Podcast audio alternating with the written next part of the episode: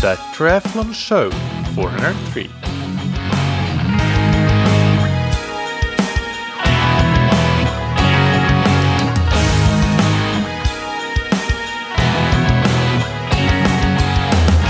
Hey, what's up, everybody, and welcome back to another episode of That Triathlon Show, the podcast presented by scientifictriathlon.com.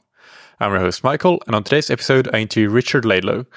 Richard is somebody that many of you have heard of as the father and coach of Sam Laidlow. In this interview, we discuss what it's like to coach Sam. We go into details around his training, uh, but we also have uh, a long discussion around coaching and training advice for age group athletes because Richard does work uh, with age groupers just as he does professionals. But before we get into uh, the interview, big thanks to our sponsors, Precision Fuel and Hydration. Precision Fuel and Hydration help athletes perform at their best with electrolyte and fueling products and with free online tools, education, and a patented sweat test. You can use the free fuel and hydration planner on their website to get a personalized plan for your carbohydrate, sodium, and fluid intake.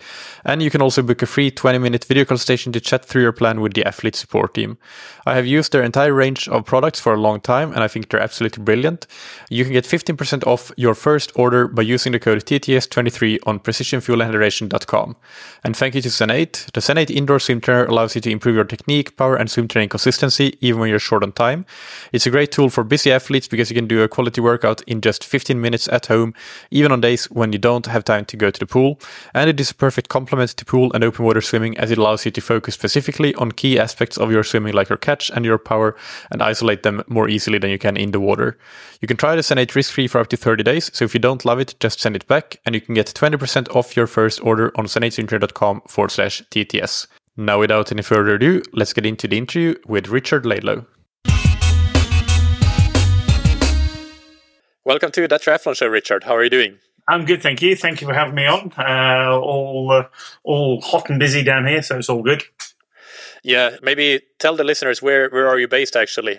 Uh, we are based on, in France. They're probably one of the most southerly parts of France, uh, right on the Spanish-French border, uh, not far between, uh, sat in between sort of Girona uh, as a cycling mecca of uh, Europe at the moment and Perpignan. All right, and uh, yeah, maybe we can use that as a lead into a bit more about uh, you and your background within endurance sports as an athlete and coach, and also the training camps that you're running. Yes, absolutely. Uh, so uh, I've been here, based down in the south of France now for 22 years. Uh, from a coaching perspective, I well, no, from a triathlon perspective, I've been doing triathlon since I was 14, or got introduced to triathlon when I was 14, and probably took it up seriously when I was 17, 18. Uh, coming from a swimming background. Um, I worked. I was I was I was in the military as a physical training instructor uh, for a number of years, and that's where I got into coaching uh, triathlon and coaching people in in in perspective. Um, then I had enough of the the military. Uh, I wasn't really a military person. I don't like to shave every day, as you can tell. and then. So then uh, I started lecturing. I met Michelle, my now wife, uh, and she was lecturing in art and design and they were looking for uh, they were looking for sports science lecturers uh, and physical training uh, lecturers as well. So I got an opportunity to start lecturing uh, at a sort of uh, further education level uh, from sort of 16 up to sort of whatever age, 60 year old. Some of the people we used to, I used to lecture. Um, and I did that for about seven years uh, before, seven to eight years before then, we both decided to come down to the south of France and focus on setting up uh, triathlon training camps here uh, in Amélie-les-Bains, uh, a place called Sanctuaire Sportifs. Um, and yeah, so we've been doing that now for 22 years, uh, introducing both Sam and his brother Jake into the world of triathlon through the amount of people that we get through our doors. Yeah, uh, can you tell us a bit more about that? How you run your camps because it's a bit different than uh, your traditional training camps. Yeah, I mean it's it's a home from home really. Uh, the training camps people come out here. We we look at smaller numbers. We don't look at sort of big numbers uh, and getting sort of 20, 30 athletes or 40 athletes out at a time and having two or three coaches at a time. Uh, people come out with uh, out to us uh, and either I'm coaching them or guiding them depending on where they actually come from and if they've got a coach or if they've got any ideas of what their what their training is about. Uh, they are integrated into the family, so they are part of the actual house itself. Uh, they eat dinner with us. We basically Michelle uh, caters and looks after them as much as you would if you were sort of at home. So they get to see the life of a of a, a pro athlete from it sort of from a homely perspective, not from sort of okay, I'm sat at a, in a big training camp uh, in sort of standard accommodation. It is they're, they're part of the house. Yeah, yeah, no, that's uh, that's a really cool concept. I, we've talked about this before, but yeah, yeah. I, I, really like what you're doing there. Um, let's move into some questions around coaching, and I thought that we can break it up into basically two parts because I know a lot of listeners will be interested in uh, your coaching of Sam, of course, Sam Laidlow. Yeah. Uh, and we can start with that, and then we move into some more like general uh, coaching questions that how they might apply to to others as well. But yeah, let's start with what is it like to coach your son? Is it very different due to the relationship that you have compared to coaching others? It, it, I, I won't say so. No, it's not that much. It's not that different. I mean, the benefit is I get to see him on a daily basis. So, okay, the the stats and everything else uh, from sort of his HRV, etc., etc., might be all sort of uh, good yeah, but I actually get to see him face to face and actually speak to them. And that's one of the things, again, we, what we see in the training camps as well. We actually, obviously, you can communicate with people. You see them on a daily basis. You can see how tired they are. And it's the same sort of with Jake, uh, with, with Sam, sorry. It's like sort of they come in and I can see Sam in the morning go, oh, is he going to have a good day? Is he going to have a bad day? And sort of can adapt training on a daily basis uh, and going through sort of Arthur Horseau, who uh, who won Ironman Nice again. His development has been when he came in, and when I could actually see him on a on a on a daily basis. Yeah, because you can get so much more feedback than you can just from looking at the data itself. Mm. Uh, so now, so so Artur and Sam are now training basically doing all the sessions together. Is that right? And he's living uh, very close to you guys. Or? Yes, yeah. We Arthur, uh, Arthur and Sam, and then uh, Jake is joining in. Uh, now he's now he's in his summer holidays, uh, and we're actually taking him out and homeschooling him from from September onwards. And then also we have another, uh, I won't say younger triathlete, and a new sort of French triathlete called coming through called Senzino Legout. he is again a youngster, just finished his sort studies, and he's locally from this region. And so we've got a little community together now where they're all training together. Now, all of them are at different levels. And so obviously training needs to be adapted, but it makes, it does make sort of swimming up and down the swimming pool or, or going for a run a little bit more interesting. Uh, but they're still doing their own separate things depending on where their strengths and weaknesses are. Mm.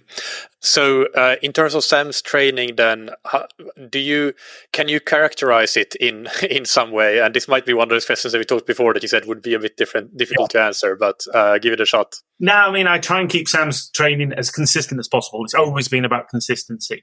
Uh, and so we have a weekly structure, and that weekly structure then is sort of developed uh, depending on where those needs and where they are. So, for example, uh, like today's, uh, today's uh, Mondays, we have a swim session, uh, which at the moment is raced on, based on race pace, so at race pace. we did a little bit of difference today. It was a little bit quicker as the PTO championships are coming up, PTO um, Singapore coming up. So therefore, we basically we just did a little bit more speed work, uh, but still sort of having uh, race pace intervals. And then they've gone. Uh, he's gone out and done sort of a two, two uh, four hour zone two uh, ride. Uh, now this is where they'll set off, like all of them will set off together, and depending on how they feel, but everybody's zone two is slightly different. So therefore, they quite often either hang on to each other's wheels or they actually split up completely. But today, sort of thing, it's a, it's a zone two, yeah, it's a zone two four hour ride. Uh, Tuesdays we look at uh, doing a brick session, so a bike into a into a run. Uh, the bike is very Ironman focused at the moment, uh, and the run is a little bit of speed, a little bit of just a short. Uh, so, for example, it'd be a minute on, 30 off, or 45 on, 45 off, depending, just very VO2 work, VO2 work, which we don't do a lot of, to be honest. Uh, and then also looking at uh, sort of stability, strength, uh, proprioceptive training uh, to help sort of the stabilization during running and swimming. As well, and keeping that, keeping all of the smaller muscles and everything else as strong and as flexible as it possibly can. Uh, then we look into sort of a Wednesday, which is a bit more of an endurance day. So again, we get another swim into the second swim of the week, uh, where we look at sort of uh, working on endurance and getting the pace. So again, zone two sort of training, uh, and more or less straight away we then go in and do a long run. So that long run could be anything up to two and a half uh, to 245 run. Again, at the moment, looking at sort of Ironman pacing, uh, so over unders, let's say, of Ironman pacing. Uh, so they get the actual body used to actually running. And at the moment, it's really good. Well, it's good training because obviously it's, it's super hot down here, uh, and it helps, and we can get the nutrition and get the hydration all dialed in. Because this is one of the one of the issues that Sam has had in the past is he sweats uh, three liters an hour. so trying to replace three liters an hour is actually pretty difficult. Uh, so when we're actually training in that, we can actually put and test and do things together to make sure that everything's working well together. Uh, Thursday is a long bike. Uh, it varies. I mean, obviously we've got uh, Ironman uh, the World Championships down in Nice, so it's very much more uh, hill based uh, and getting climbing, get, staying in the on the on the tri bars, getting the right sort of uh, muscular strength, uh, muscular endurance on the actual hills itself. Uh, Friday is an easier day. Uh, our an easier day. Still, we still get a swim in, which is more technique based. But I mean, still technique based. We still get six k uh, done in that swim session. Uh, so I wouldn't say it's actually easier. People think that sort of technique work is actually easier, and from a strength perspective, uh, it, sometimes it isn't as, as, easy as what they expect. Uh, and I remember that as a as a sort of an athlete, go, oh great, I've got technique day today, and actually worked out harder than a hard day. and then also we'll do sort of an hour, an hour and a half of run drills, uh, strength, strengthening uh, up and everything else for Sam on that.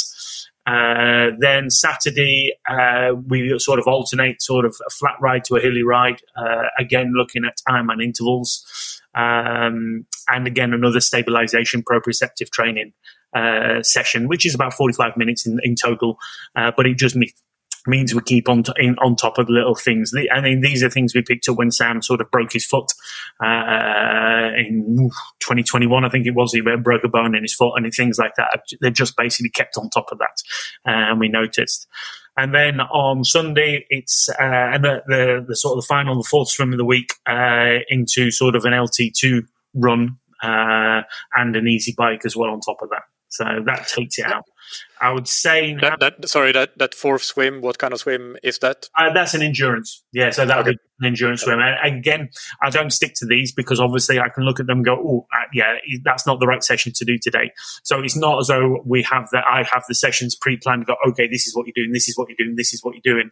Yeah, uh, it's planned. We have an idea, but at the end of the day, it's when he wakes up in the morning, we see what's actually happening, see how his body is. We look at how he can actually absorb the training. And for me, it's the absorption of the training session is the most important part, not what you're actually doing in the in the actual training session.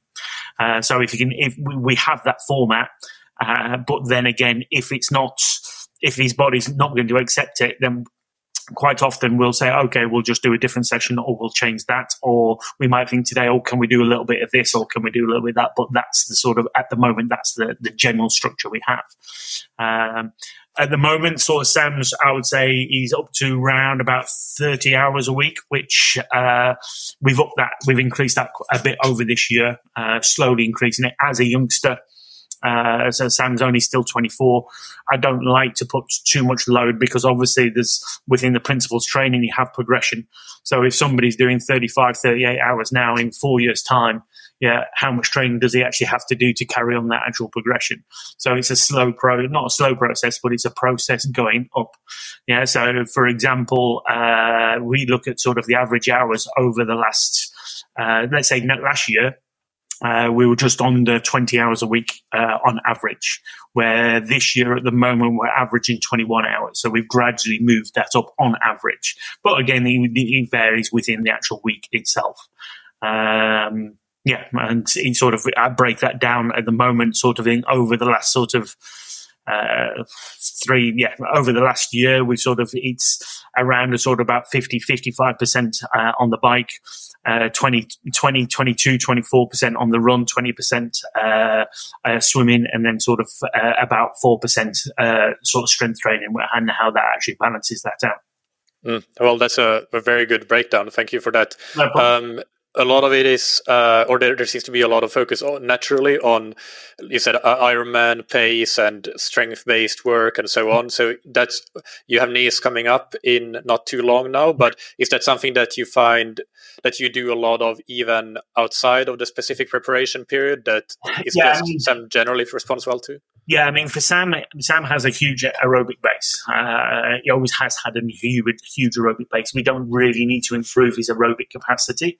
Uh, what we actually look in trying to do is the sustainability at a high, at, at higher, at higher power or higher, higher speed, which then comes down for me to a lot of muscle endurance, strength side of it. So we, we, we sort of look at the quality of the training and how his actual body is absorbing that strength sort of thing, working that way around. So trying to uh, make his muscles a lot more economical, uh, sort of improving the mitochondria or in number of mitochondria or using sort of a, a better fat source, etc., etc., as a tra- as a, as an actual training session. Uh, one of my theory, one of the areas that I sort of look at is uh, it's not about how fast you can actually go; it's how little you slow down uh, in an actual tra- in an actual race itself. So if we know he can hold, for example, 320 watts, which he did in Kona, how long can he actually can maintain that and then carry on and run afterwards? It's it's not sort of yeah. I would say yeah it's it's not sort of I'm looking at LT1, LT2, or let's say aerobic and uh, threshold. We're doing those sort of working in those sort of areas. We're very specific to the actual event and what we're doing because we know uh, I know that we're focusing on Ironman distance. So realistically, do I really need to be pushing his threshold or his LT2 up as high as possible? No, what I'm trying to do is get his LT1 as high as close close to his LT2 as possible. So we need to be as, as efficient as possible. Mm, yeah, uh, no, that makes makes a lot of sense. And uh, in terms of the distribution between disciplines, there, so um, percentage wise, it, it sounds like I guess very pretty normal for, for what we do. You would expect a, a full distance yeah, athlete to. I think Sam does a bit less strength than a lot of people. Uh, we're not very, as a strength training. Everything we do is about stability, stabilizing, and you're looking at the small muscle groups, looking at sort of yeah, all the small muscles, the ligaments, the tendons, and everything else like that. And it's a lot of proprioceptive work as well as as as well as sort of stabilization. We don't tend to do a lot of sort of uh, standard sort of weights where we're squatting or lunging and things like that. These everything is introduced that we can actually break into the actual sport itself. So, I mean, this is one of the things I used to lecture in when I was lecturing. Uh, is we would look at sort of uh, exercise training methods and make it very much sort of okay, what's the weakest part? Yeah, and then try and strengthen that part up in each individual discipline. If it's in his ankle, it's in his knees, everything else, instead of looking at sort of, okay, let's make your, let's make your quads or your hamstrings or your glutes as strong as possible. Yeah. It's very much about, okay, let's look at what the weakest part is and make that strongest. Therefore, the main muscle can actually work better. Mm, yeah, no, that makes sense. So, uh, obviously, most people will have seen that Sam has a remarkable swim and, and bike ability, and uh, and he can run well as well. There is no doubt about that, but that's been a bit more inconsistent, I guess. But for the the swim and the bike, what would you say? Can you attribute that to uh, to some some specific characteristics within him or within his, his training that makes him so good? Uh, yeah, I mean, it, sounds me. I've said, as I said before, he has he has a great aerobic capacity. Always has had, had as a kid. I mean, uh, some people will turn over and go, "You shouldn't be doing that sort of thing." But for example, when we were uh, I think he was nine when he did his first 100 kilometers on a bike. And then every year we sort of grew from that. So he did nine, then he was 10. I think at 13, uh, we did 220 kilometers on a bike and had no issues at all. Actually, we were a group of four of us, and Sam was actually the better one out of all of us at the end of it. Uh, and then when he was 14, we did uh, just in training. These were just objectives he had in sort of over the summertime. And uh, he, he, we did a half Ironman distance uh, in training. So we did the swim, we just went to the pool, got straight out, biked, and then did a run.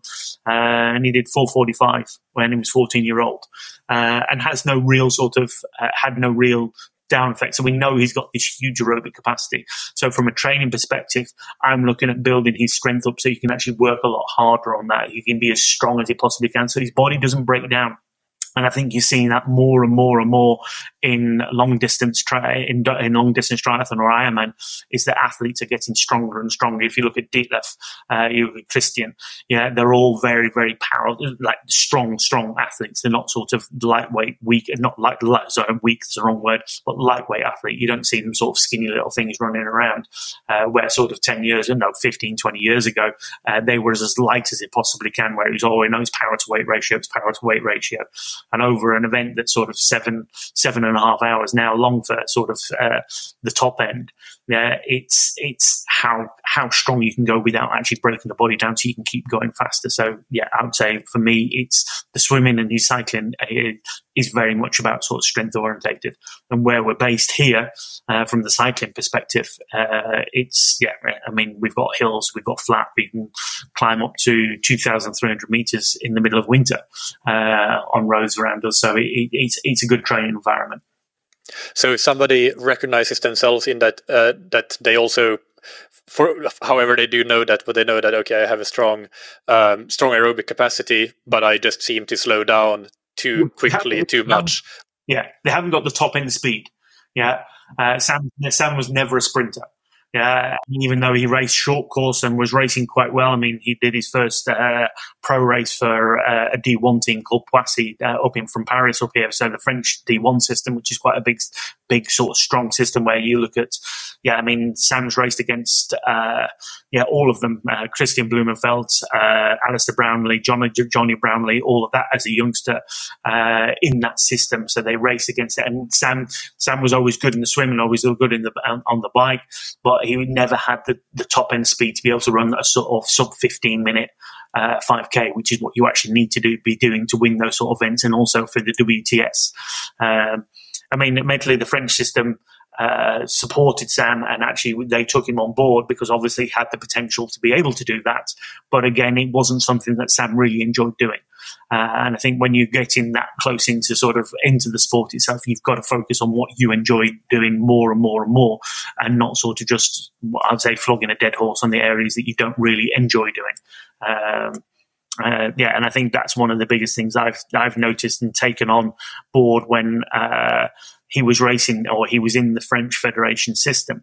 A lot of their training was very very high intensity, and it would take Sam a lot longer to recover from that, and it wasn't suiting him. And he would break his body down. And okay, yeah, you get a good race every so often, but the the rest of the time his body was really, really tired. And obviously, when he then came to me, came back to me and asked me to coach uh, to coach him, I knew the fact that he that didn't suit him. So we don't do a lot of uh, VO2 work. We don't do a lot of LT2 work uh, at all. And I, I, think retrospectively for Ironman, how much do you need LT2? How much do you need VO2? I think it's a minor part part of it. And strength work on the bike is, is pretty clear. I think riding riding long rides, lots of zone two work, hills, uh, and so on. What what does it look like on the swim? Uh, well, the swim is basically, I mean, we keep it relatively. We Sam swims four times a week. Uh, the sessions vary from about sort of five thousand five hundred to six thousand meters. Uh, but my goal is at the end of the day is I want them coming out of the pool with arms that are dragging along the ground. Yeah, that's strength. And I see that over and over again. Sam's got a good technique. he's always had, and I worked on that from when he was a young kid.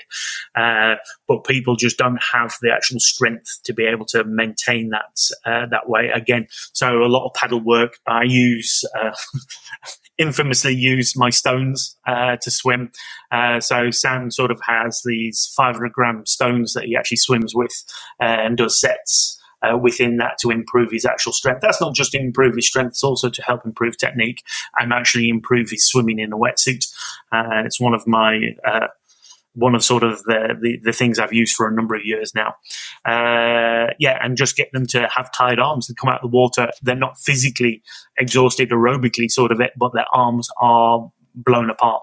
Yeah, uh, and that's how you improve somebody's strength in swimming. And I think it's one thing that's really missed in training a lot. And uh, how does that play into in any way how you um, how you design the the sets with in terms of the length of the intervals, recoveries between intervals, intensities that you use? Yeah, I mean, it's, it, it, comes back down to what how he is in the morning, uh, how they are in the morning, uh, and how and how they sort of progress through. But also, uh, uh it's uh, it depends on what time of year it is and whereabouts in the season and what their objectives are. Yeah, uh, it's very much about sort of okay. Uh, I'm very specific in the way we actually train. So again, it's not sort of okay. I'm looking at zone one, zone, zone two work, or looking at threshold work. It's very much about sort of making taking it to that uh, point that we need to improve for that actual race itself. So it's very specific in the, the way we work, uh, and also. Uh, I, I, like to uh, make things harder than they actually are. So when you come to race day, then obviously when you're racing, then it, it feels a lot easier. Mm, yeah, yeah. For the swim, for the Ironman swim especially, that, that makes a lot of sense because it, it shouldn't be too hard on race, race day. No, absolutely. Uh, and uh, yeah, then so the run, I guess. Uh, what what are you trying to do? Uh, if we go into a bit more detail than we already discussed, to to just build that run up to be able to consistently uh, close it out on the run. Yeah, I mean consistency. What's the, what is consistency? Um, it's the world of Ironman and the world of long distance triathlon. For me, it's it's such they can't race that often uh, because it's just taking too much out of them. So quite often we'll go into a race and go, okay, let's see what actually happens where we are at this moment. Uh, and again, the same thing. It's it's always the point. So obviously Sam has this stigma of uh, sort of uh, blowing up on the run. Uh, I mean, it's a bit harsh for me if you look at sort of what he's done in the past. Uh, for example, such as last year. Okay, you've got Kona, but also finishing fourth on the PTO ranking system, fourth in the both PTO races that he did last year. and then you look at a few years before where he ran a 242 marathon uh, up in a small race up in the Lakesman uh, in the north of England. Yeah, he, he, has got that actual capacity to run. Uh, but obviously, we need to put everything together. When you're racing for seven hours, seven and a half hours, the smallest thing, yeah, if you're racing on the limit, can affect something. Yeah. So if uh, he misses a water bottle or one of the water bottles is too highly concentrated or something else, then it can fall apart. And obviously, that's what we're experimenting with when we're actually racing. Uh, I mean, he's been super unlucky for me this year. Uh, with having sort of the liver infection that he picked up from open water swimming uh, before um, uh, before uh, Lanzarote, and then say coming into coming into uh, Roth yeah, to I mean, he he he ripped it. He tore his muscle. He tore his uh, calf muscle, but he had a three centimeter tear in the actual calf muscle through the actual run itself. So he, you know, he's actually on the limit the whole time through. Now to combat that, obviously, we're just being consistent make him as consistent as he possibly can, make it as easy as he possibly can.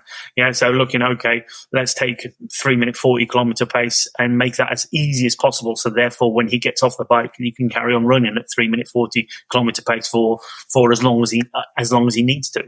Uh, or 350. I mean, at least last year we were looking at sort of 350 kilometer pace and make that as strong as possible. But when you're on the fine line all the time, uh, the smallest thing can can obviously change that.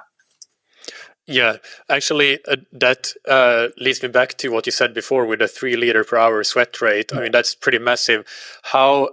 What is right uh, right now for right now anyway? Realizing that these things maybe can change as you get more information, but what is the strategy to to combat that kind of sweat rate? Do you try to basically depends on the yeah, it depends on the temperature. Uh, consume as much, literally as much liquid as you possibly can. Uh, if that's, or not just, yeah, consume as much liquid as he possibly can, but also to cool his core down as much as he possibly can. And if you look at sort of what we what he did in Kona, uh, where he was running along, grabbing hold of the big bottles and just literally drinking it and pouring it over his head as much as he possibly can, that's what we actually need. That's what he needs to carry on doing.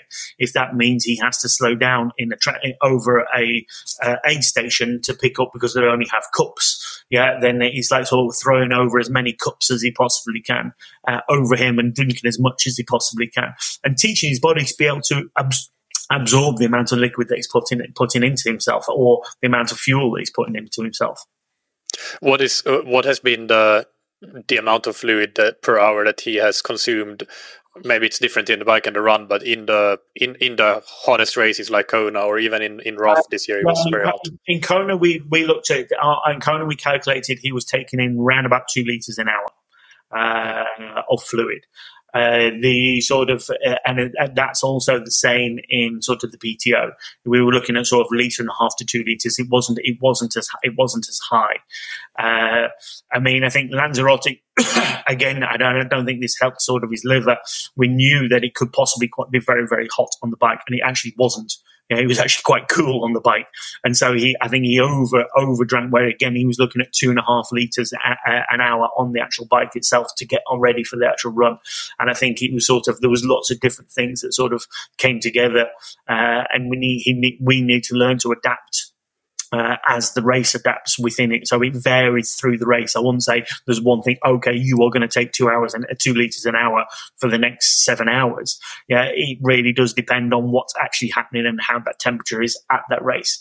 But a lot of it is to trying to keep the body for him to try and keep his body cool, as cool as possible.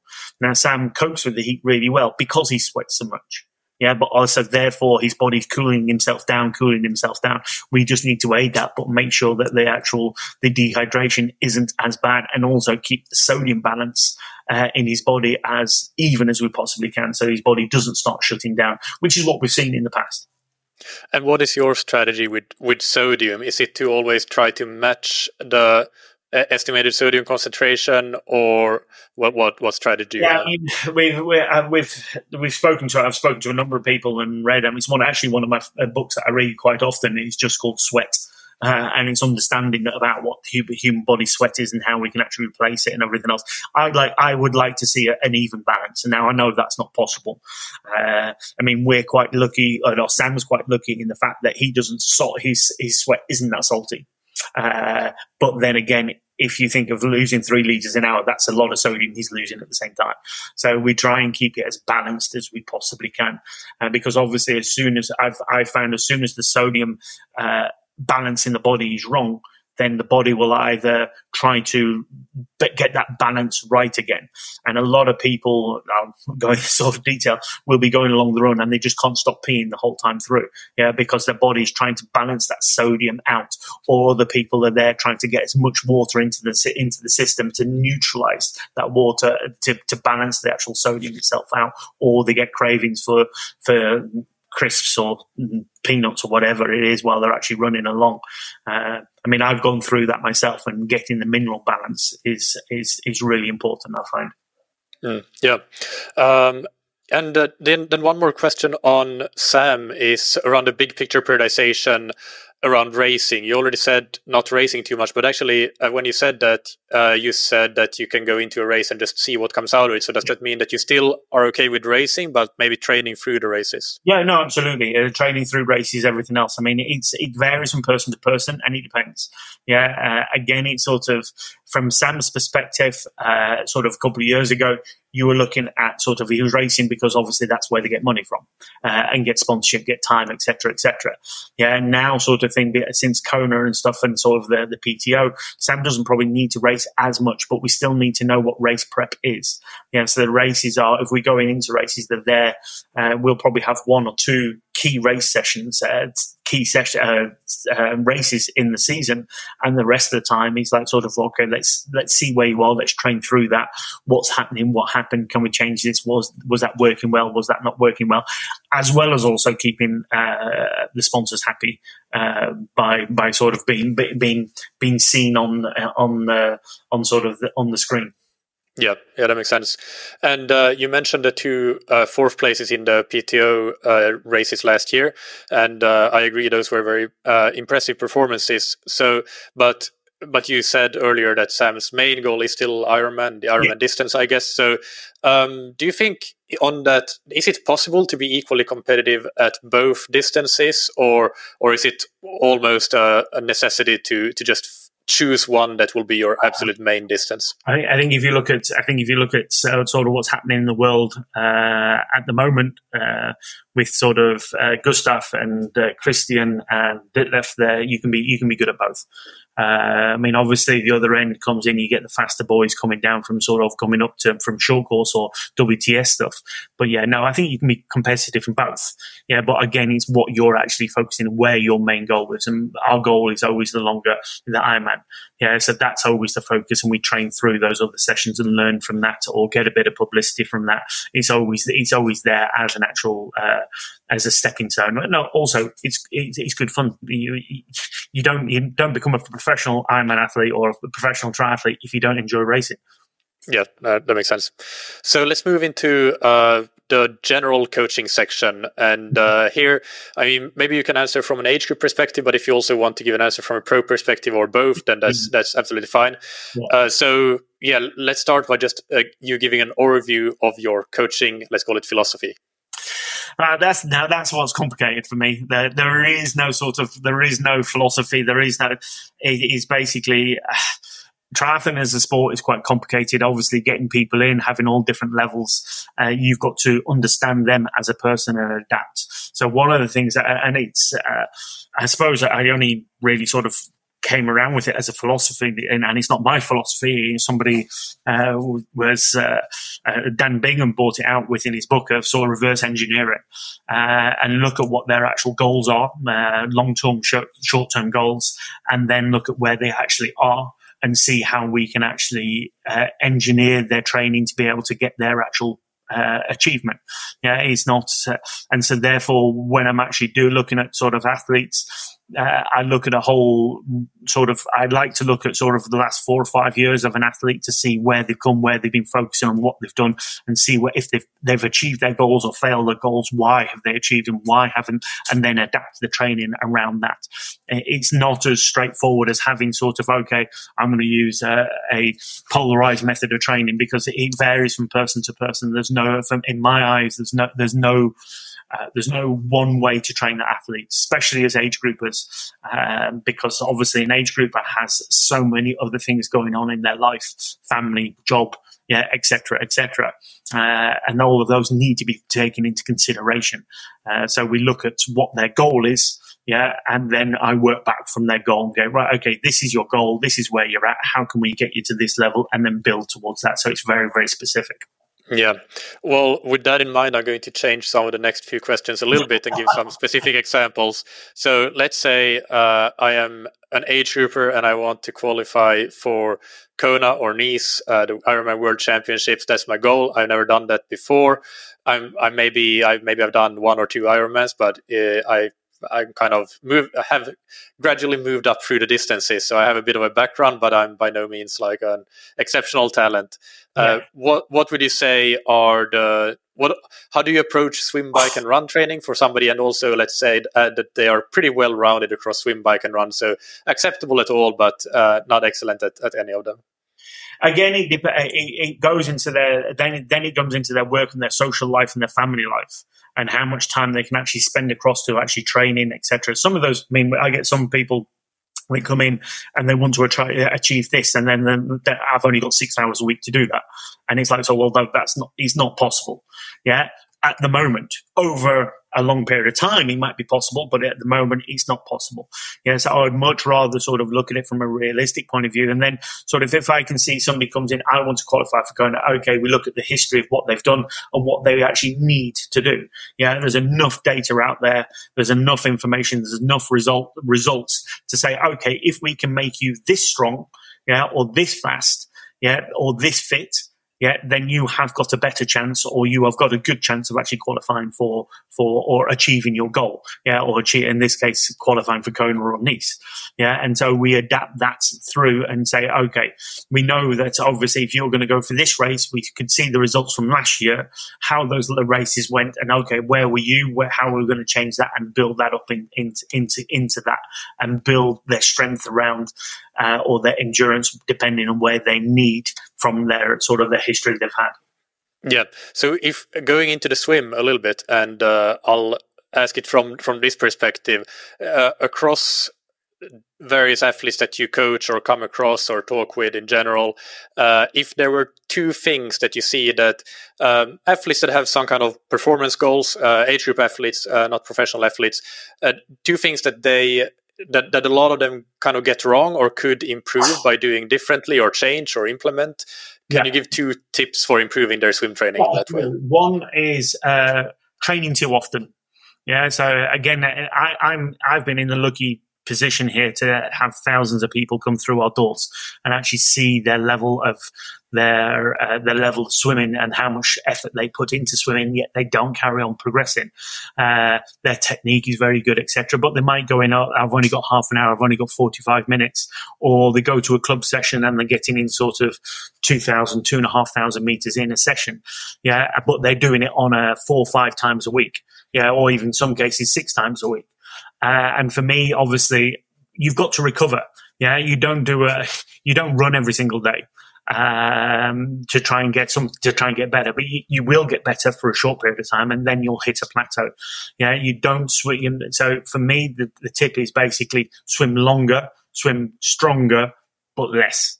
Yeah, so the body then has time to recover and adapt uh, muscular to, to be able to then to swim better.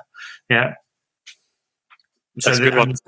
Yeah, and the second, and, the second. And, and, and, I would, and I would say it's a very it's an unconventional one. Like, yeah, I, I don't remember anybody else saying it on this podcast, but but uh, I, I do appreciate the perspective. And I, and funnily enough, like if I look at my personal training right now, I'm I'm at a point where I have decreased my swimming frequency. I actually haven't made the sessions longer; they're a standard like 4k every time, but I've yeah. decreased it from four or five times a week to three times a week. And yeah. I'm actually seeing some improvements, so so maybe there is something to what you're saying. I mean, re- recovery, recovery is one of the p- uh, p- uh, key principles of training. Yeah, uh, and if if you're not recovering, yeah, and it, okay, oh, I'm swimming, then I'm cycling tomorrow, I'm running, then I've got another swim. But oh, swimming is also is is less impact on the actual body itself. And again, it's like what I said before: is you uh, as my second tip, you want to come out of the water with your arms falling off you. Yeah, if you're not coming out of the water with your arms falling off you, then you haven't hit an overload principle. Uh, yeah, a lot of people, as a natural triathlete, we get our aerobic capacity from cycling and running as well. So we don't really need to be pushing that forward in the actual swim. What we need to be doing is making that distance feel as easy as possible. Uh, and this is again where people really sort of fall down. They go, "Oh, I want to do, uh, so let's say, a one hour ten uh, swim." Ironman swim, and they can do that in training or their paces or their, their critical swim speeds or whatever their training, their thresholds would dictate to them. But then when they come to race, they're just not physically strong enough to be able to do that. Mm, yeah. Um, and uh, same question for the bike. Uh, two tips to improve your bike training. Uh, consistency. Uh, be as consistent as you possibly can, and I think that works in all areas. Uh, and use hills. Hills are brilliant bit of kit. Uh, Turbo Trainer again is is pretty good, but actually going out and getting going up and climbing up and climbing down or uh, cycling down hills is one way to get somebody very very strong and also learn how to handle the bike itself as efficiently as you possibly can. Uh, if you're if you're doing sort of a uh, yeah, a long ride. You see people go in there and they attack an actual hill each time they go there and they're attacking. They're going faster than 30 seconds in, 45 seconds. They're like, oh, hang on a minute. This is not, uh, this is not uh, the pace I should be maintaining up here.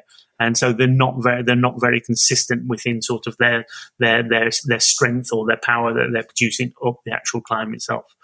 Uh, so that's the first one is basically get out into the hills, learn to ride the bike in a hill uh, as, much as you possibly can because it works on your handling skills for going downhill, but also improves your actual strength uh, and your aerobic capacity as well as your mitochondria. Uh, in the body, uh, and the second and the second one is fueling. Make sure they fuel enough. Uh, again, we have lots of people out here, and you see them. They might go out there and they'll probably have sort of forty-five grams of carbohydrate an hour in their training session. Oh, I'm trying to improve my fat metabolism. It doesn't work that way. Uh, yeah, your body's fueled. You need you need to fuel your body correctly before, during, and after the ride to get the full potential of it. Yeah. Uh, when you when you talk about consistency on the bike, do you still apply the same principle to swimming of also getting the recovery, not not biking too often. So how many days a week, if you have the time as an age grouper, but but you want to get the right. Yeah, it, it's consistency. Obviously, for me, what you actually want to do is I would look at sort of uh, one sort of uh, endurance ride. Uh, where you, you're getting a good bit of mileage. I'd say a minimum of three rides a week. If you can fit four in them, four rides a week is fine. Is fine. Uh, but again, you've still got to let the body recover. Uh, and can, I think we can sort of see that when I was talking with Sam about Sam and how many hours a week training. I know I know age group athletes are doing more training than Sam is at 21 hours on average a week over over the year. Uh, and I see that a lot. And it's not they're not letting the body recover properly. Uh, so yeah, as three to four training sessions a week. Uh, again, I would look at sort of using the hills, a lot of strength, probably a turbo train session because it's very intense and very, and you can get a short session in there, uh, but learn the actual skill of cycling as well. Learn what it actually is to, uh, to go downhill at 40, 50, 60, 70 kilometers an hour and actually start to enjoy it and get the actual skill of riding again. Yeah, I think that's a, a great point because uh, since the power meters have become basically ubiquitous. We yeah. everybody's focusing on the power, their race yeah. power, Ironman power, and but if you have three different people going, let's say 250 watts for an Ironman, then there can probably be as much as a uh, tw- 20 to even even bigger gap between the slowest and the fastest on a not super technical course, just an, an average course based on handling skills and where they apply the power and and, and yeah. so on. Aero position, of and, course, is yeah. And for me, again, it sort of just using power is it's. Uh, I think just just using power alone is is not very uh, not an intelligent way of training. Uh, there are so many other things that factor that into into that. Uh, using your heart rate as much as you possibly can, using RPE as much as you possibly can. You use all three things to monitor how you're cycling. Yeah, and sometimes you might go out there and my heart rate's low or my heart rate's high. And that could be affected by sort of the temperature outside. And again, we have that at the moment when people coming into the summer, oh, I'm running or I'm cycling really badly, my power's really down. But your heart rate's where it actually is because that's what's actually marking your body as you as an actual person. It's influenced by what's happening outside. Okay, you're not going as fast, yeah, but you're still putting to the limits. You're still training in the right area. So use as much data as you possibly can to monitor that training from heart rate, rate of perceived exertion. Uh, I mean, with Sam, I sort of I'm using Moxy as well at the moment with Sam uh, as well to train off, so we know exactly what's happening. Some people use lactate at the same time, so you're trying to monitor it now as a as an age group. That's very very difficult to do that. They haven't got that facility. But more and more, I see age groupers just using power to ride off. Uh, and it's uh, for me that's completely and utterly the wrong thing to do. They need to be using power alongside the heart rate and calibrating their heart rate zones against their power zones. And if something's not sat together, yeah, so their power is off or their heart rate's off, then obviously you then made to make a decision of what's actually happening. Do they slow down? Do they speed up, etc., etc., or do they just turn around and go home? Yeah. And uh, same question for running again. Two tips to improve your running. Two tips uh, again. Um, it depends on what they're training for. Uh, you've got to look at where their where their strengths are and where their weaknesses are, and then you've got to look at sort of improving. So if they're a speed person, yeah, uh, is there any real necessary doing a lot of VO2 work or LT2 work where realistically they need to be building their uh, aerobic base up? And people don't like running slow. It's just for again we see that out the amount of times I bring people up and go, okay, we've got to run slow. You're going too fast. No, but this is slow. No, and it's not slow. Yeah, if you look at your heart rate, you look at the pace you're going at, and look at what your what your thresholds and everything else are. It's not slow, and that's what people don't do. And over a period of time, that slow then becomes quick. Yeah, which then comes down to sort of uh, Dr. Phil Maffetone and the Maffetone method of training. Yeah, it's very much like okay, we'll slow everything down, and then suddenly that slow that slow is not very slow at the moment. Yeah, and you look at sort of uh, sort of uh, Dr. Ingo uh, San Millán at the moment, he's talking about sort of zone two training and stuff and working, but their zone two, especially cycling and running, is still pretty quick.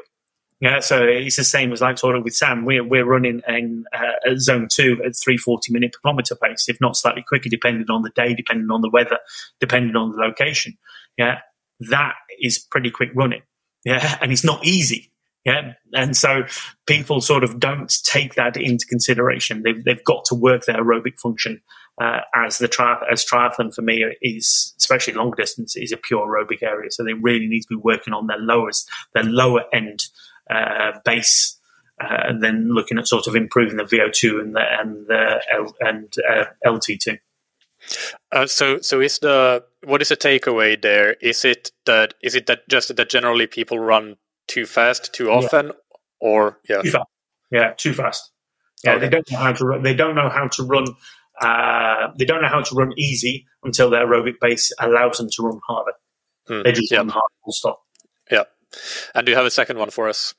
Uh, yeah, use again for me in the in running is I would look at uh, heart rate drift. Uh, again, a lot of people are again controlling their training and how their heart rate is drifting up against their power if they're using a Stryd or if their uh, their pace, and see how much how much is the actual drift between it. Is there is their speed dropping down as their heart rate's going up, or is their heart rate carrying going up? And then control their control their running by their actual uh, their heart rate drift over that period of time. So if they're starting off at 140 and sort of over over 20 minutes and they're up to 150, you know that heart rate drift is too big. Yeah, and they, they need to be just pulling it back. to use yeah. use heart rate drift to to control their aerobic capacity. Yeah, yeah. This is where, for longer runs especially, uh, I find that with uh, nutrition hydration plays a huge part there, though, because if you if you do a good job with that, then you can definitely delay heart rate drift a long time. But so and and then when when if you do see heart rate drift, then it can be a sign that okay, like I'm just at the limit of my my my endurance or or my fatigue resistance or but but it can for a lot of people because in running it's a little bit more complicated to carry nutrition hydration that it can be a sign of and, and that's always that's always one of the difficulties of a uh, of the difference between sort of a professional or I would say professional because I know some professionals that don't get the same support or say Sam and the group that I sort of train with against sort of an age grouper yeah, is if they're out cycling, uh, if they're, if they're out cycling, quite often I'll meet them with dehydration uh, at a certain point. You can make sure they're getting enough fluid in, etc. And it's the same when they're running. Yeah, I'll be out on the bike with them when they're actually running. So if they need a drink, so I might be carrying a rucksack with five bottles in there and ten gels. Yeah, so they're actually getting their nutrition in, and that's the key part. Because also, again, something that age groupers sort of really sort of forget about is that it, they, they train and then go, oh, I'll recover after. But if they actually take their nutrition through the actual running and keep their nutrition at the right level while they're running and their hydration, they will recover a lot quicker than if they don't. Yeah, yeah for sure. Um, I, I, understand that obviously age group is it's very very difficult for them to go for a run and go oh I've got two liters of fluid with me because I'm going out for an hour and a half they can't do that yeah so they've got to put a strategy. Well, I, yeah, I, I, kind of think that actually there's these days there are a lot of really good running vests that that has that easily has the capacity to carry that amount of yeah. fluid, and and yeah. they're still comfortable. So that, yeah, that's where I think they, you just have to invest in that in that one product that will change your life. yeah, yes, yes, yes, yes, and yes and no to a certain extent because obviously I also find that people. I mean, if you take it, okay, you got 500 mil here, you got 500 mil here, you got another 500 mil at the back, and you've got five pockets on there. You're looking at a kilo and a half, two kilos of extra weight that you're actually carrying. Therefore, you're trying to run at a pace that you're trying to run with two kilos heavier. It has a knock on effect. Yeah, it really has, does sort of play with it. So, yes, I agree with you. If you're doing an aerobic run and you're using a medium such as sort of heart rate to control it or RPE to control it, yeah, if you've got two kilos or two and a half kilos, you're not going to run as well as if you've got no no weight on you. That, uh, yeah, that is true. That that is that is a trade off. But yeah, I, I I, I, completely agree with using heart rate there as well as a to um, yeah to check in to make sure that you don't yeah, just let let pace dictate the run. Yeah. Yeah. Um, but yeah, other than that, the nutrition side, uh, if we talk about recovery within the training structure, do you with age groupers do you normally do you work with up weeks and down weeks or recovery weeks? no, again, it's not. I'm not. I, I, we, we, periodize training depending on what's actually happening. So we, depending on where they are, where we test, uh, or how we do our field tests, etc. We decide. We sit down and discuss where their strengths and where their weaknesses are, and how we can actually improve that, and how where we're going to do, and then we'll work on a block of training that area until we get to a point of where we become a lot more race specific. Yeah, so uh, we, I don't sort of okay. We have high weeks, we have low weeks. Basically, again, I'm about consistency. I would much rather somebody be as consistent as they possibly can. Yeah, throughout that training. If they need to have a rest, then they take a rest. Yeah, and that's my job. Yeah, as an actual coach. Yeah, it, uh, let's look at it from a different perspective. If I was to do a three week on or three week high or build for three weeks and then one week off, yeah, and that doesn't suit somebody, yeah, they're they're not tired when they come to the the the, week, the easy week. Then that week's completely sort of wasted, and the same as four weeks. So I'd much rather adapt their training as they're actually developing. And we found that a lot of people they, when they get to a certain level of aerobic fitness, they don't really need to actually have that downtime recovery week or recovery day, etc. They actually feel worse from it. Uh, and it's sort of basically keeping them uh, controlled and keeping building that forward. Yeah, and I know the periodization and the way we get taught to do uh, sort of uh, yeah periodization plans and microcycles and mesocycles and things like that. Uh, I think it can be it, that just makes it a lot more complicated than it actually needs to be. Yeah, again looking at reverse engineering sort of thing okay i want this person to be able to ride 180 kilometers at 240 watts for example. Yeah then that's what we actually build to do that and do the training to do that and make sure they're absorbing it. If they're not absorbing it then obviously they need to ease back. Yeah and then carry on building that development forward Yeah, you don't look at sort of yeah, no, it's probably a bad analogy. Look at sort of Formula One; they don't have down weeks to let all their all their people recover. Yeah, so they can then engineer something a little bit better. They're always keeping as consistent as they possibly can. I, I agree that you need to have sort of downtime in the year, yeah, where you might have four or five weeks where you're completely down, but in between that, yeah, yeah. Uh, for me, it's about as being as consistent as you possibly can. So I don't tend to have like build three weeks, one week off, or build for four weeks and one week down, uh, or having sort of a recovery day. Yeah, in the actual week itself. Uh, now we do have easier days, and I've, I've done that in the past. But those easy days only means the intensity is easy. It doesn't mean the duration is that. That could be easier. Yeah, so when we're sort of in sort of winter time, I suppose for us, we would look at sort of doing a rotation where with uh, with some of my athletes where we look at sort of doing LT one, uh, uh, an LT one day, an LT two day, an easier day, LT one, LT two. An easier day and an own choice day, and building that into the actual week itself, so they have an idea of where they're actually going. Yeah, and we adopt adapt that depending on where their where their individual strengths and weaknesses are. Yeah, it's not pre-planned. Yeah, yeah. And um, what about strength training? Is that something that you would uh, include in the training for an age grouper? Uh, again, it depends on them. Um, again, it depends on how time strapped they are. Uh, I'd like to do a bit of um, sort of, as I said before, sort of stabilization and proprioceptive training, where people that have come out and seen me um, because then they can actually take what we've done, the exercises we've done, and I can make sure they're actually doing it right. I've done a number of videos for people and stuff like that about it, but I don't know if they're doing it right. I need to see if they're doing those sort of exercises to get the best function out of it. Now, I have athletes that will use sort of strength training because they enjoy doing it. Yeah. So I'll integrate it within their training because they actually enjoy doing it. But again, is it something that we actually need to get their goal? Uh, is it something we need to be able to that person to be able to ride a two uh, 240 for 180 kilometers or run a three uh, three hour 10 marathon?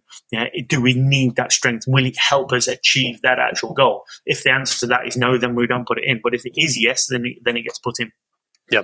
What about testing? How how do you implement testing? Uh, again, it, it depends on what the facilities they have uh, each an individual person. I tend to do a normal step test with most of my athletes uh, using heart rate against power, heart rate against pace, uh, and then look at sort of the two deflection points, and we use that and develop that. I also use sort of a uh, the Maffetone test of basically looking at where their heart rate drift is. So I'll take their their sort of mid zone two, it's individual to each person, uh, heart rate, and get them to run at that pace. And let's see what, uh, sorry, at that heart rate and be as constant as you possibly can and see how that drops down. Uh, from the from the cycling and the running perspective. Um, from a swimming perspective, one of my favorite tests is uh, five times five hundred progressive, and see where they actually start falling apart on that. But again, certain people they're not at, a physical fitness level to be able to do that. So again, it varies from person to person. Sometimes I might just do a normal, a standard sort of critical swim speed test as well as a, a, a thousand meter as fast as you possibly can, just to see where their actual limits are at that time, and then use and use those. But it varies from person to person. Mm, yeah. Um, and uh, yeah, are there any things that you would say for the, those time strapped athletes that, um, yeah, I mean, that have let's say less than 10 hours a week to train but they are still training for in many cases half or full distance triathlons. Any any special tips that you use or that you would recommend people um, use? be specific. They've got to be spe- specific to what they're actually trying to achieve yeah uh, if that's just to finish an Ironman, then obviously then you're going to look through. Okay, you're just going to get as much time as you possibly can at an aerobic level uh, to get yourself through that to, through the actual event itself. But if they have a time, if they're after a time, for example, 12 hours or whatever, then it's got to be specific training towards that actual time. because they're, they're so strapped, they can't do a lot of junk miles. So everything has to be very, very spot on with what they're actually trying to achieve. And uh, now getting into some more, I guess, reflective questions. What is something that you've changed or evolved in your coaching in the last five years? what haven't I changed? What haven't I evolved? Uh, one of the things that I do as a coach, uh, and it's one of the reasons why I actually coach, is I learn off everybody. Uh, I mean, when you came to visit with uh, with uh, Andy and all them lot came, it, it's about learning for me. Yeah, all the athletes that come through the doors, the sort of the thousands of athletes we've had through the doors, I'm always picking stuff up from them. Yeah, and as I say, it's sort of there's no there's no sort of right or wrong thing. Everybody's got to uh, the, example I use with a lot of people when they come out is if I have a room full of people and ask them to scratch their head, they're all going to st- scratch their head differently. So they tend to find that I've got to, as a coach, I've got to adapt of how they understand something. It's not the other way around. Yeah, and a lot of coaches I find are the other way around. And I was the same when I was, when I first started coaching. It's like sort of no, you've got to do it this way. No, you've got to do it this way, or you don't understand. Yeah, and you sort of get not aggressive, but you sort of you fall out with them because they're not doing what you're asking them. And predominantly that's because they don't understand what you're asking them, or their interpretation of it is completely different to how you're doing it. And so therefore you have to learn how the athlete is and how they understand something to actually get the best out of that actual athlete. Uh, and I'd say also when I first started coaching, it, it was what I've adapted is, is I am a big supporter of them as an actual person not just them as an athlete, but them as an actual person, because the outside influences they have, work, family, etc., etc., really does affect their actual uh, their training. And if they don't have that support, yeah, then it all sort of starts falling apart yeah, where that's what I am as an actual coach. I'm there to help them to develop, but also to support them. So if they have any questions, irrelevant of what those are, yeah, if it's personal or not personal, work related or or sports orientated, yeah, I'm there to actually try and help them and give them a, a, an ear to listen to. And that's, I think, is what I've adapted over the years of being out here. That's what I've, uh, yeah, I, I adapt the whole time through. Yeah, that's a great answer. And uh, if you could go back in time to when you were racing yourself, uh, what advice would you give uh, to you back in those days? Uh, get a good coach. Find the best coach you possibly can. Yeah, uh, they're worth their weight in gold. Uh, a lot of people spend a lot of money on bikes. They spend a lot of money on running shoes. They spend a lot of money on wheels. They spend a lot of money on other things that are relatively different.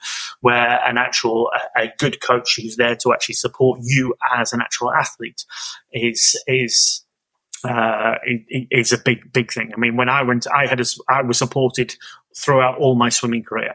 And then when I came out to do triathlon, uh, there wasn't that many triathlon coaches around. There wasn't that sort of area around. You sort of okay. There's a running coach there. He might know a little bit about it and join in uh, and join that and join that person. But at the same time, he, he's not the same. You need to find somebody who you work with. Yeah, as an age grouper, and it's it's well worth the money at the end of the day. If it's not worth the money, then it's not a good coach, and you should try and find one that is.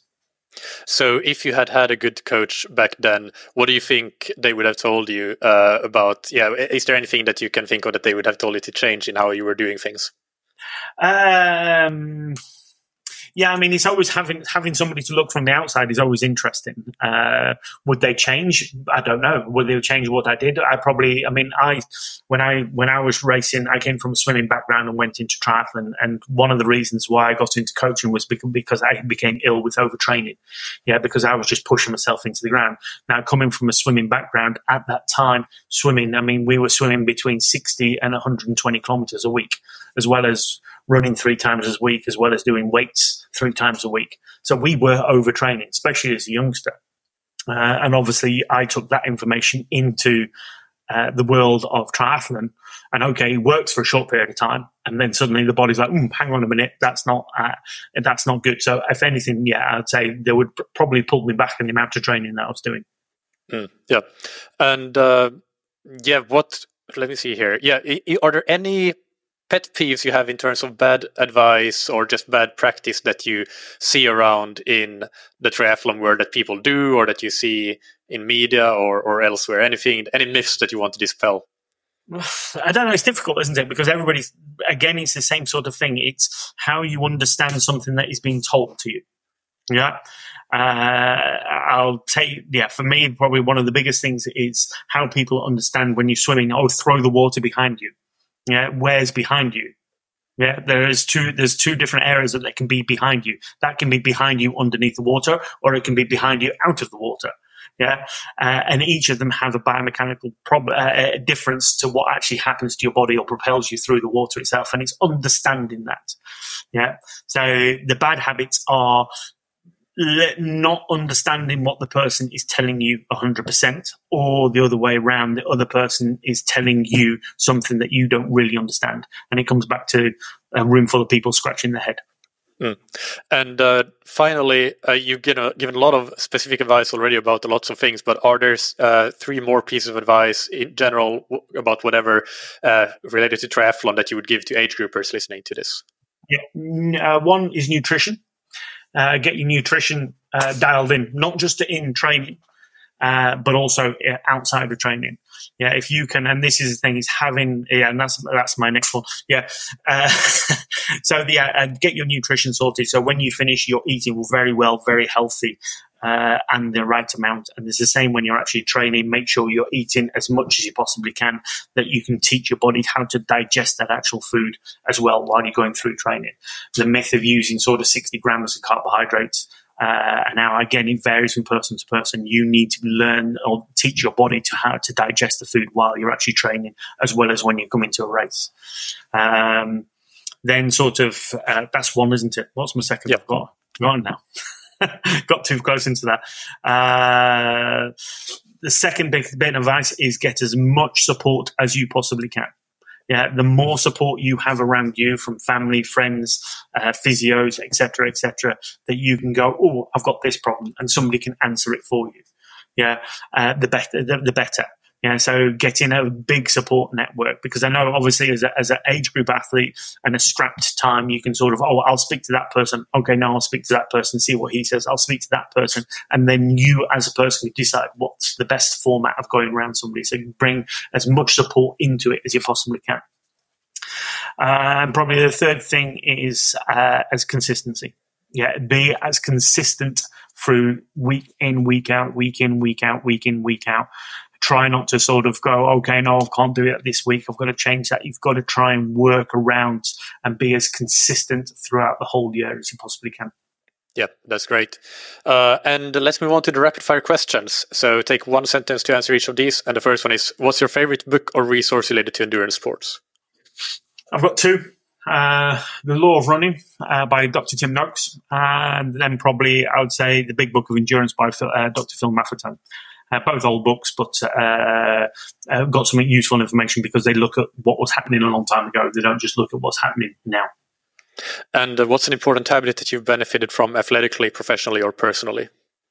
Uh, uh, consistency.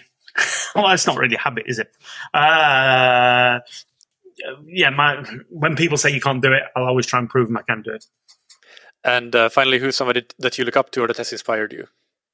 Uh, I've got more than I've got more than one of them. So I would say first, first of all, my dad. Uh, he coached me for a number of years, and obviously, when I was uh, when I was a kid, I didn't uh, I didn't sort of uh, appreciate that he was actually coaching me and what he was giving me. I was just like, why the hell are we doing this? And then now I'm a coach, I can understand why who's giving these sort of things to do. Uh, Michelle, my wife here, who's supporting and sort of stood behind us and made the sort of bring the team of team together between us all, between Sam, myself, uh, and Jake, as well as sort of having our sort of physios, etc., etc. She brings sort of all of that together. Uh, and then probably my last one is uh, a bloke called Robin Brook. Uh, he was the one who probably got me into triathlon. He's the one who got me to uh, be a swimmer. He was the one who got me to be a physical training instructor in the RAF. Great. And uh, finally, Richard, is there any place where you where people people can follow you or follow your your training camps and so on? uh, probably Sam's the best place to look at. To be honest, I do I do have an Insta- Instagram account, but I don't. I'm not really uh, I'm not really into social media, to be honest. Uh, I mean, looking at Sam, looking at sort of the podcast, I'm quite happy to do different different number of podcasts, everything else. Look at what Sam's doing. Uh, there's lots of information there about about me as an actual person, but I do have a Instagram account, which is Richard Laidlow. Uh, simple and straightforward. Excellent.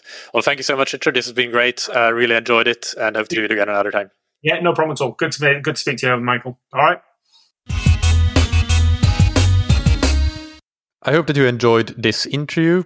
It was actually a long overdue one because, uh, as Richard alluded to in the interview, I managed to spend a few days at the Laidlows uh, back in March of this year, and uh, we said then that we we wanted to do a, a podcast episode, but uh, yeah, here it is now, uh, quite a few months later. But uh, I'm happy with the end result, and I hope that you are too.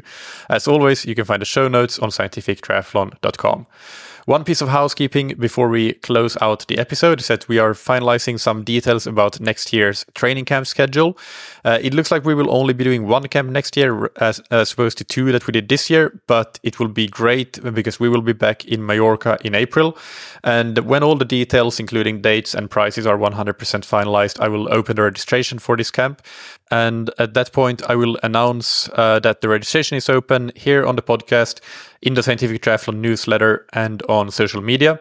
But if you want to make 100% sure that you don't miss it, uh, feel free to send me an email uh, right when you hear this, and I can put your name down on an interest list, and I'll make sure to reach out to you directly as soon as we open registrations for the 2024 Mallorca training camp in uh, April. Big thanks to our sponsors, Precision Fuel and Hydration, that you can find on precisionfuelandhydration.com. If you're looking for electrolytes and fueling products, I would highly recommend trying them out.